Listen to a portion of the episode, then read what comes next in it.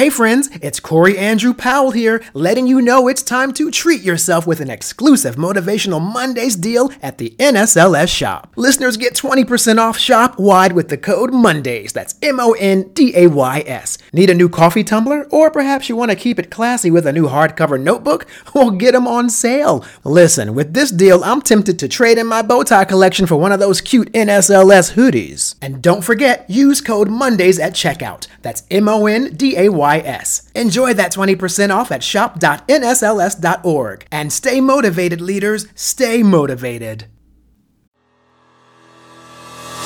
Hello, everyone. I am Corey Andrew Powell, and this is another episode of Motivational Mondays. And I am really excited because I've been trying to get this guy to join me for a while and our schedules couldn't work out because he's so busy. He's Mr. Hollywood.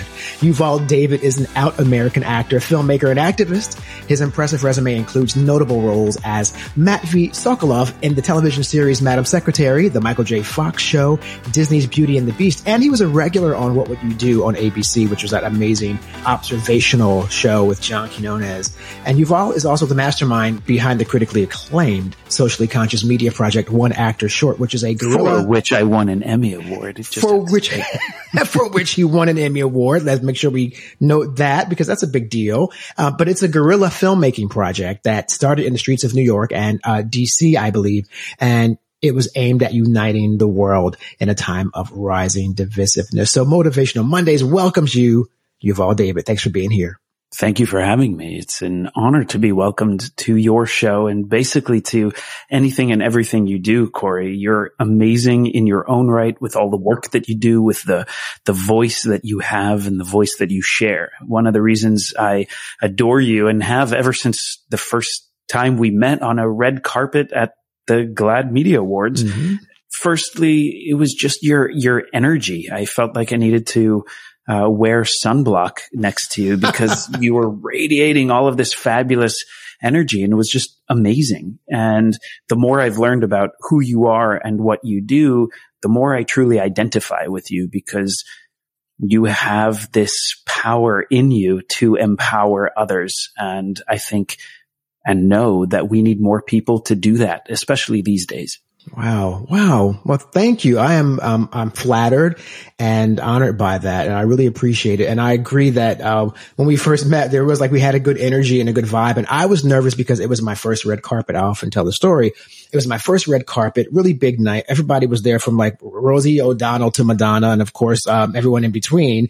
And, um, you were the first person I interviewed. And I was like, okay, let me, let me get it together. And we just had a great time. And that set the tone for me for that night to be able to then talk to all the other celebrities. So thank you at the feeling. Oh, I was your, I was your starter. I was like your, your warm up act before you interviewed Madonna. Yes. Well, unfortunately, Madonna just whizzed right by us. She wouldn't, you know, she was too, um, she, she there's a point where you're too famous to even stop on the red carpet. And she's one of those, she's one of those people. but, but in any event, we do appreciate you being here. And I just want to give a little context of your personal story, of course, which we just tapped into a little bit in the intro, but you do speak often about how your Jewish identity and your identity as a gay man puts you sort of in the intersectionality of two marginalized groups. And in one, and in some ways, they fuel each other as far as your advocacy work and the work you do for civil liberties. So talk a little bit about that. Well, social justice and civil rights are something that all of us must pursue and support other people in having. It's a way I was raised as a Jewish person. I was raised with a very strong Jewish education and connecting to my Jewish identity. And within Judaism, within not just Jewish religion, but also Jewish thought, Jewish philosophy, there's this element of activism which is so important in Judaism, where we focus on the concepts of repairing, repairing the world, repairing the soul, and repairing the body. Those are those three big elements. But those three elements can be defined in so many different ways. What is the world? What is the soul? What is the body? Is it just of my soul, my body, my world? Or is it your body, your soul, your world, or the body politic, or the world, or is that the universe? Or it keeps kind of, uh, we're able to expand it however we wish to, but those are so important elements to what it means to be a Jew. And I've applied that throughout my life. Even my work as an actor, director, and filmmaker. How can I entertain, uplift, and inspire? How can I use my artistry and my creativity to repair the world, the body, the soul? How can I feel better when I do this work? And how can I make other people feel better? And not just feel better, but actually be better. I, I had a quite a massive day today and somebody used the, um, the perfect word with me. And by the perfect word, I actually mean the word perfect. See, I don't believe in perfection. I do believe in striving for greatness and I want to help other people do the same. That's the same thing when it comes to advocacy and activism. I want to do those elements of repairing. I want to make people reach their greatest selves and I want to reach that at the same time. So I'm able to apply the inspiring Jewish principles to everything I do. We talk about identity and Corey, you and I've had conversations, both recorded and, and, and filmed and conversations, but also just as friends. And we talk about the power that we have as storytellers within entertainment and media to make this world a better place. And of course, when we focus on activism and advocacy, well, we're diving even deeper into those topics. Mm-hmm. And they're not always pleasant, obviously. I mean, here no, lately, not. right? Uh, here lately, of course, just in general, there are a lot of hate attacks, a lot of bias attacks against certain ethnic groups, marginalized groups. There was, of course, in the recent couple years, I guess, as I've seen it and media has shown us that there's a rise in attacks against Asians and, and people who are Jewish at rising numbers. And I know you were recently on Fox, uh, Fox News DC, and you were discussing a recently published report from the ADL. So first, if you would, not mind explaining what is the ADL and what are some of the findings that alarmed you enough that you wanted to go on the show and talk about them? Well, the Anti-Defamation League is this organization that focuses on anti-Semitism and, and Jewish representation, but they also look to other groups as well they have this report that they come out with, that they compile reports from the FBI, from police departments, from news media, all kinds of different places where incidents are reported. But it's also important to address that the Simon Wiesenthal Center also has their reports. So does the End Jew Hatred Movement and many other organizations that are sharing reported incidents. What all of these reports have proven is that in 2022, we saw the highest rates of anti-Jewish incidents, whether it's bullying, harassment, threats, graffiti, and actual physical violent assaults. We're seeing it in public spaces and we're seeing it on social media. We're seeing it in politics and in media and we're seeing it on the streets. This is a very, very dangerous situation. So the importance of sharing these reports is really to raise awareness because people aren't talking about this enough. That's what makes minority groups marginalized when they are pushed to the margins. These reports and people like you and people like me are so important because we can raise awareness. We can educate and inform people about what's happening. And hopefully that can lead to action. Mm. I think sometimes it's difficult for certain groups to have the bandwidth, I think, for other groups that are being marginalized when they themselves are still in the struggle.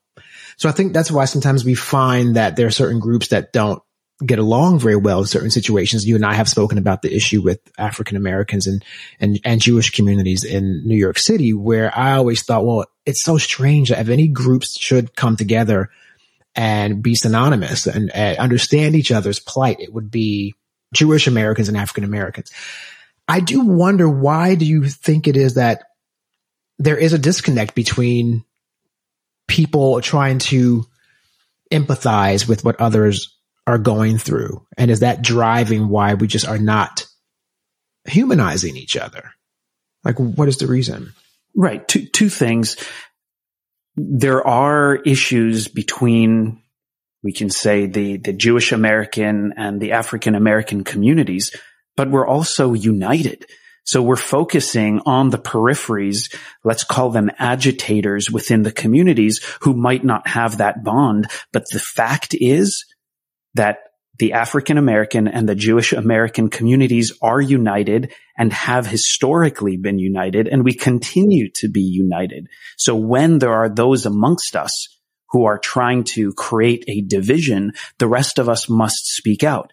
It's why I've been part of the Black Jewish Entertainment Alliance, why I support IBSI, the Institute of Black Solidarity with Israel, uh, the National Black Empowerment Council. I mean, I can give you list a, a huge list of organizations that focus on African Americans and organizations that focus on African Americans and Jewish Americans united. And this is, there's, there's so many organizations and individuals who are doing absolutely amazing work. That's who we need to amplify. But we're in an era where we're amplifying the haters. Hatred is emboldened. Sometimes people talk about the Trump era, but it, it didn't start with Trump. When the woke movement started, when I think it was actually in its purest form, right? Started primarily by black women in America. Those were the people who started wokeism and then it became an ism that was adopted by other people and has hijacked. now become something different, totally hijacked. It, it was about saying a response to the, the make America great again movement. When when was it great? What is again? What are the narratives we're talking about? So we have people who've had struggles in this country, but we also have people who have been resilient and have focused on forward moving and building and strengthening communities and strengthening each other. We need to amplify those. But right now we're amplifying the haters and we're also having this era of like a victimhood competition. Who's mm. the hmm. biggest victim? And I don't think that that's right.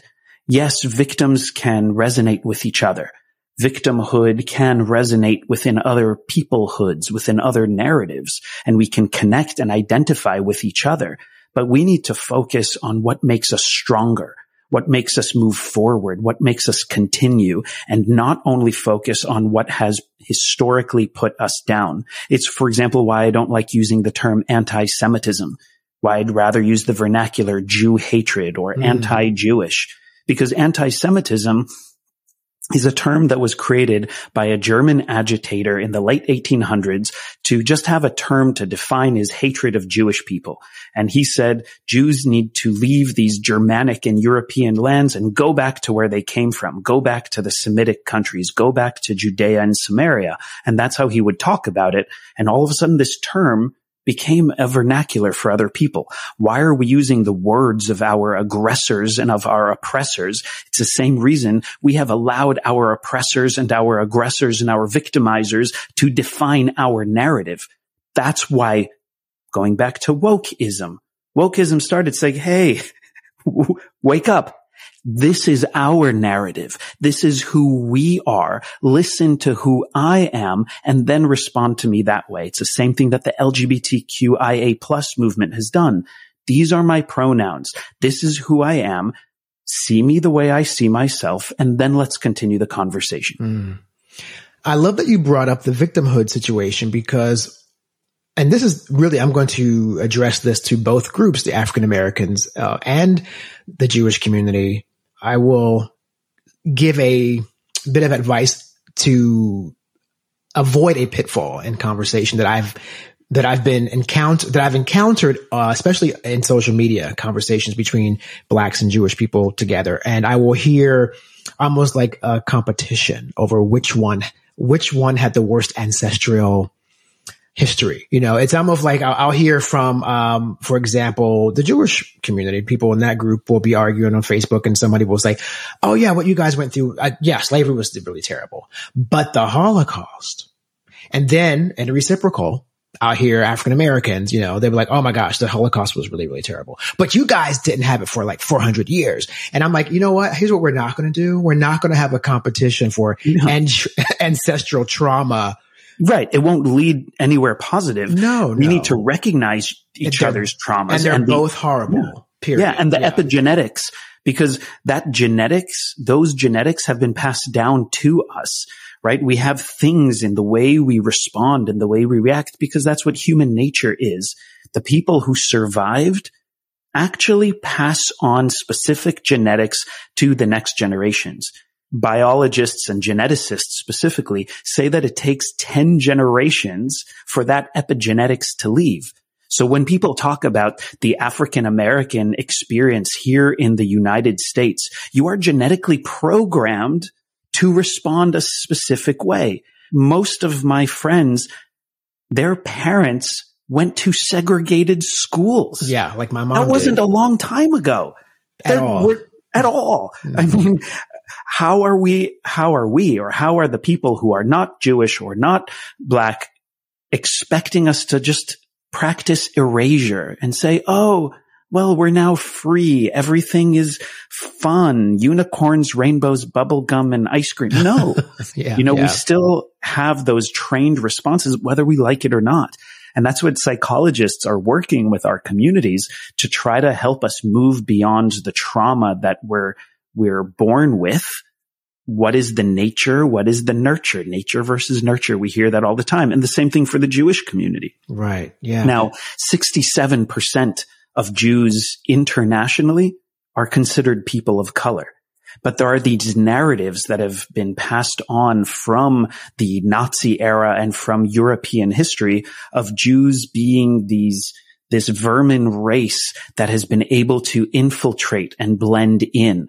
And that's when the narrative became that Jews are white presenting or can be white presenting, but are not actually white, right? The same, the same issues of racism that would come on when we talk about what are these different races and saying that people of color are different than white people instead of just recognizing what actually happens in the Mhm. world. yeah. And I mean, Yeah. let me just, you know, give you the quick little story that we all should know, or at least those who are educated.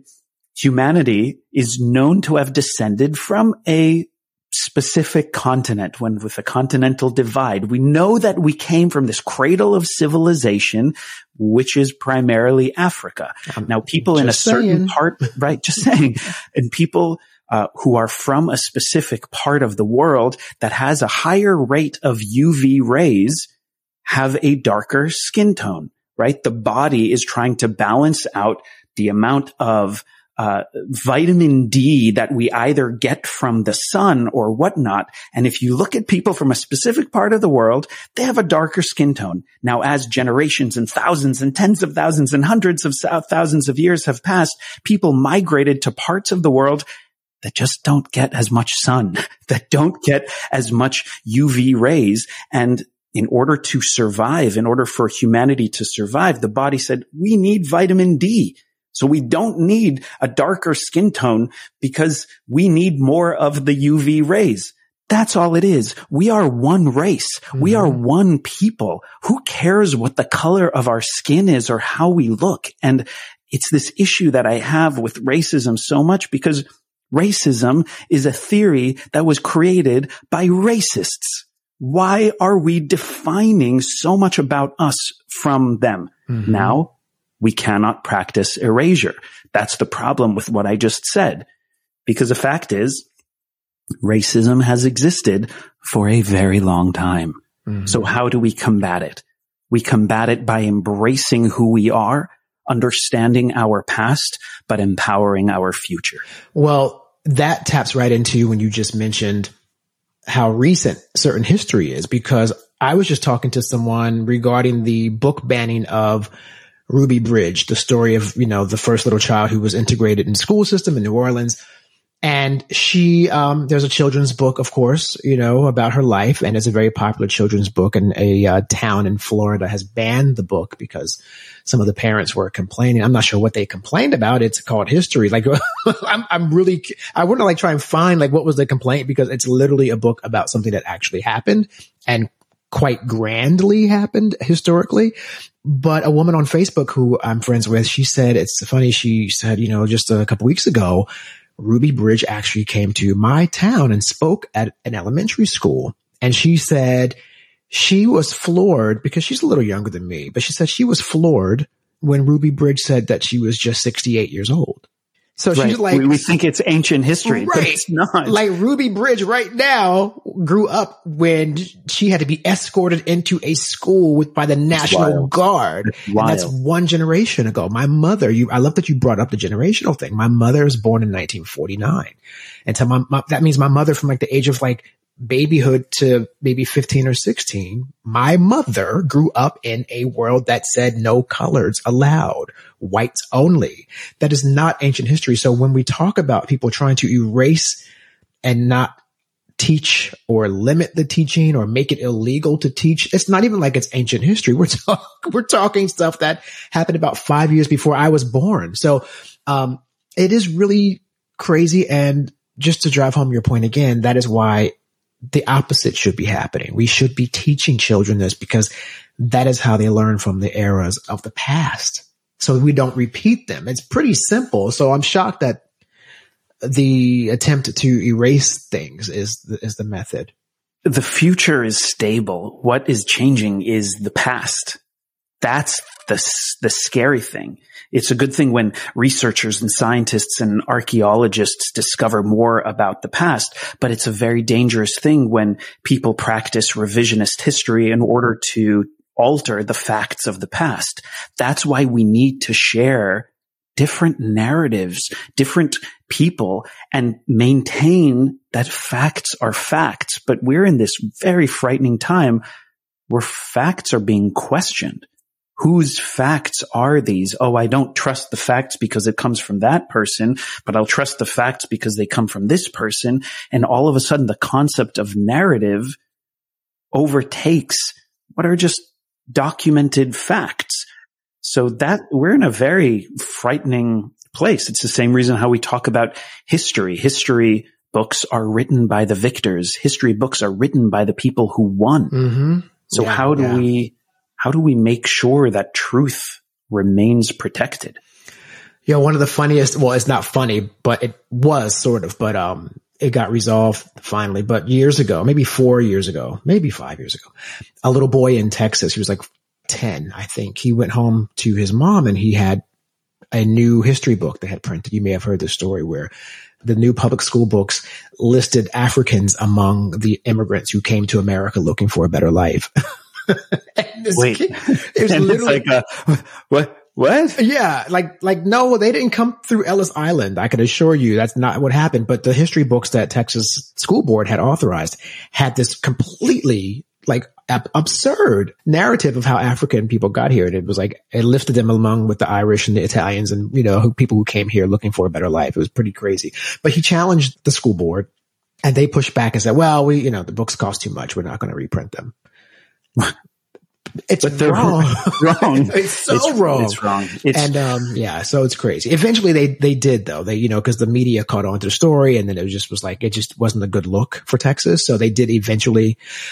But you're right. History kept receipts. So why are you Mhm. trying to change? Like you know these things are documented already. So it's a bizarre position to try to rewrite them or whitewash them, as they say. Well, when I was um, uh, filming a project in South Carolina, I stayed longer because I like to travel around the country. And it made me realize that as a first generation American who's lived in Washington, DC, Los Angeles, and New York, my America is very different than a lot of other people's America. And I was doing these history trips around South Carolina, uh, especially uh, uh, uh, Charleston, as we know, is was one of the main ports through which slaves were brought into the country. And I did these tours. One of them was uh, probably the most impactful. It was the most impactful and was called, it was titled From Slavery to Freedom. Mm. And it was this very extensive tour. And during a lunch break, I went up to the main tour guide and I pointed out to him that I took notice that the only people who were on this tour were people of color and Jewish people. And he started tearing up. And we ended up sitting down and having this conversation. And he said that that is the norm for this tour It's Jewish people and people of color who are the vast majority of people who've been going on his tour and tours of other colleagues of his who do a similar thing. The majority of people go on tours of these different plantations and go and look at the gardens and look at the big house and just kind of forget about this part of history. And he said that he was inspired to do these tours when he was traveling around Europe and went to the Anne Frank house mm-hmm. and went to these different places that were turned into monuments or monuments were created outside of them in honor and in memory of Jewish people.